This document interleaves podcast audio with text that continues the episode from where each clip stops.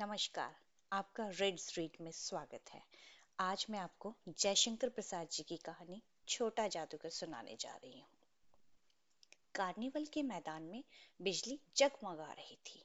हँसी और विनोद का कलनाद गूंज रहा था। मैं खड़ा था उस छोटे फुहारे के पास, जहाँ एक लड़का चुपचाप शरबत पीने वालों को देख रहा था। उसके गले में फटे कुर्ते के ऊपर से एक मोटी सी सूत की रस्सी पड़ी थी और जेब में कुछ ताश के पत्ते थे। उसके मुँह पर गंभीर विषाद के साथ धैर्य की रेखा थी। मैं उसकी ओर न जाने क्यों आकर्षित हुआ।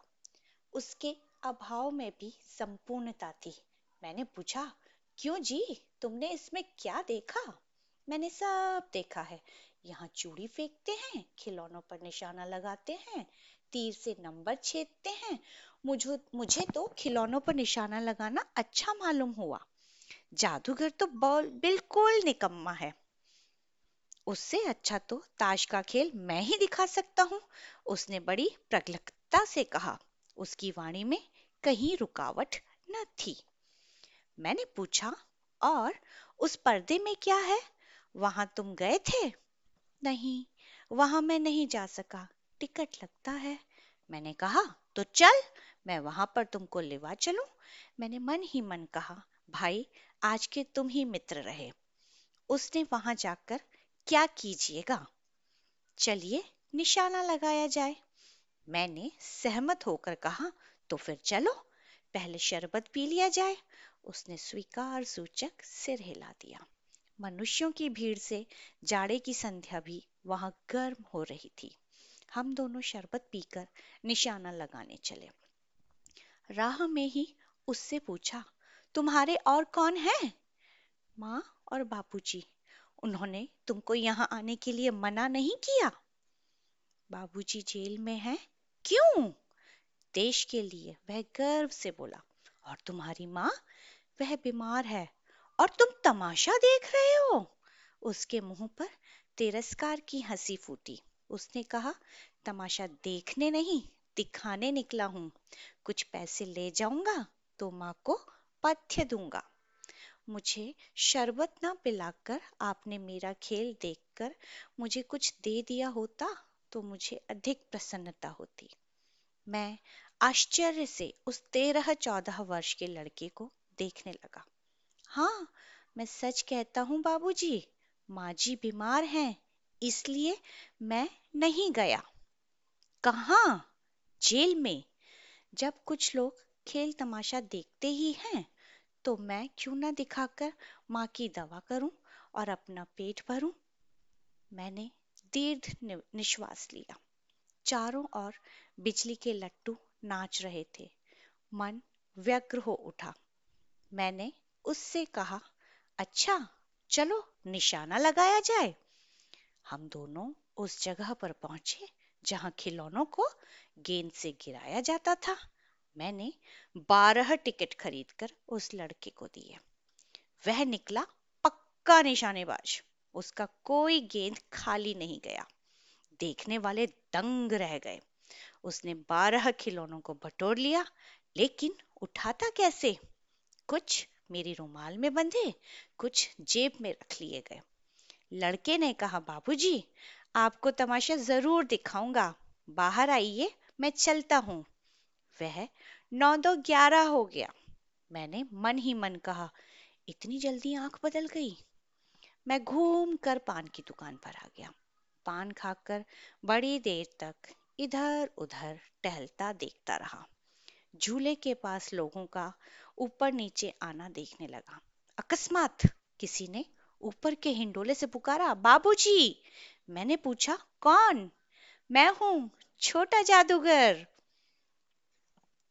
कलकत्ते के सुरम्य बॉटनिकल उद्यान में लाल कमलनी से भरी हुई एक छोटी सी झील के किनारे घने वृक्षों की छाया में अपनी मंडली के साथ बैठा हुआ मैं जलपान कर रहा था।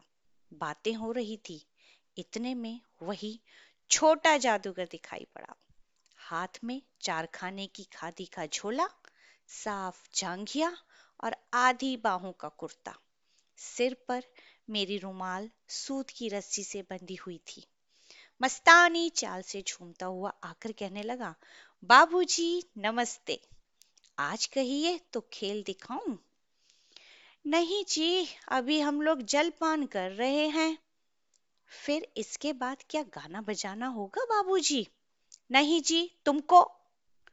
क्रोध से मैं कुछ और कहने जा ही रहा था, श्रीमती जी ने कहा, दिखलाओ जी, तुम तो अच्छे आए, भला कुछ मन तो पहले मैं चुप हो गया, क्योंकि श्रीमती की वाणी में वह माँ की सी मिठास थी, जिसके सामने किसी भी लड़के को रोका जा नहीं सकता।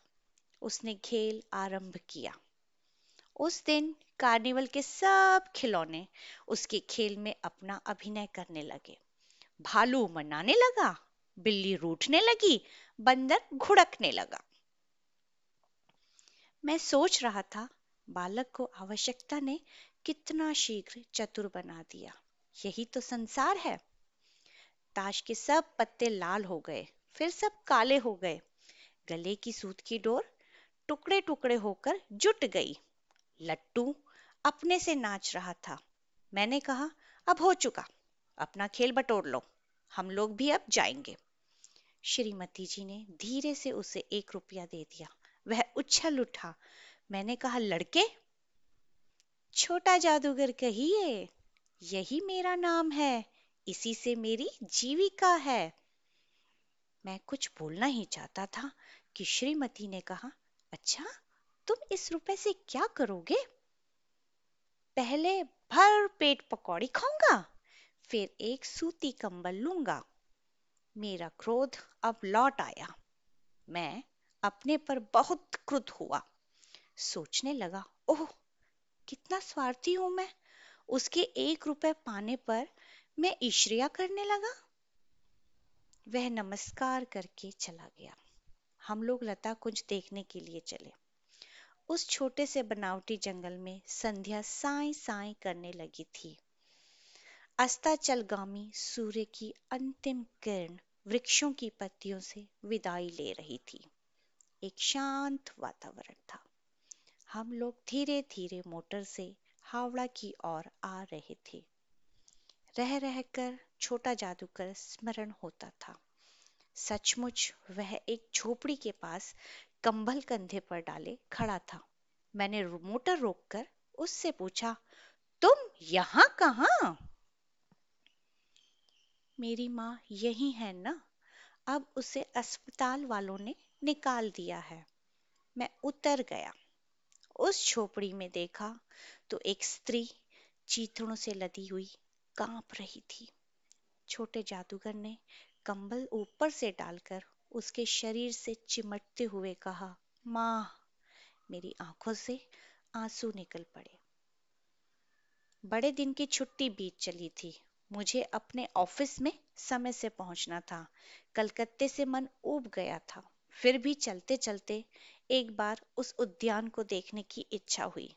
साथ ही साथ जादूगर भी दिखाई पड़ जाता तो और भी। मैं उस दिन अकेले ही चल पड़ा। जल्द लौट आना था। दस बज चुके थे। मैंने देखा कि उस निर्मल धूप में सड़क के किनारे एक कपड़े पर छोटे जादूगर का रंगमंच सजा था। मोटर रोककर मैं उतर पड़ा। वहाँ बिल्ली रूट रही थी, भालू मनाने चला था, ब्याह की तैयारी थी। यह सब होते हुए भी जादूगर की वाड़ी में वह प्रसन्नता की तरी नहीं थी। जब वह औरों को हंसाने की चेष्टा कर रहा था, तब जैसे स्वयं काँप जाता था। मानो उसके रोए रो रहे थे। मैं आश्चर्य से देख रहा था। खेल हो जाने पर पैसा बटोर कर उसने भीड़ में मुझे देखा। वह जैसे क्षण भर के लिए स्फूर्तिमान हो गया। मैंने उसकी पीठ थपथपाते हुए पूछा, आज तुम्हारा खेल जमा क्यों नहीं? माँ ने कहा है कि आज तुरंत चले आना। मेरी घड़ी समीप है। अविचल भाव से उसने कहा, तब भी तुम खेल दिखलाने चले आए? मैंने कुछ क्रोध से कहा, मनुष्य के सुख दुख का माप अपना ही साधन तो है। उसी के अनुपात से वह तुलना करता है। उसके मुँह पर वही परिचित तिरस्कार की रेखा फूट पड़ी। उसने कहा, ना, क्यों आता? और कुछ अधिक कहने में, जैसे वह अपमान का अनुभव कर रहा था। क्षण भर में मुझे अपनी भूल मालूम हो गई। उसके झोले को गाड़ी में फेंक कर उसे भी बैठाते हुए मैंने कहा, जल्दी चलो। मोटर वाला मेरे बताए हुए पथ पर चल पड़ा। कुछ ही मिनटों में मैं झोपड़े के पास पहुँचा। जादूगर दौड़कर झोपड़े में माँ माँ पुकारते हुए घुसा। मैं भी पीछे था, किंतु स्त्री के मुँह से बे निकल कर रह गया। उसके दुर्लभ हाथ उठकर गिर गए। जादूगर उससे लिपटा रो रहा था। मैं स्तब्ध था। उस उज्जवल धूप में समग्र संसार जैसे जादू सा मेरे चारों ओर नृत्य करने लगा। धन्यवाद।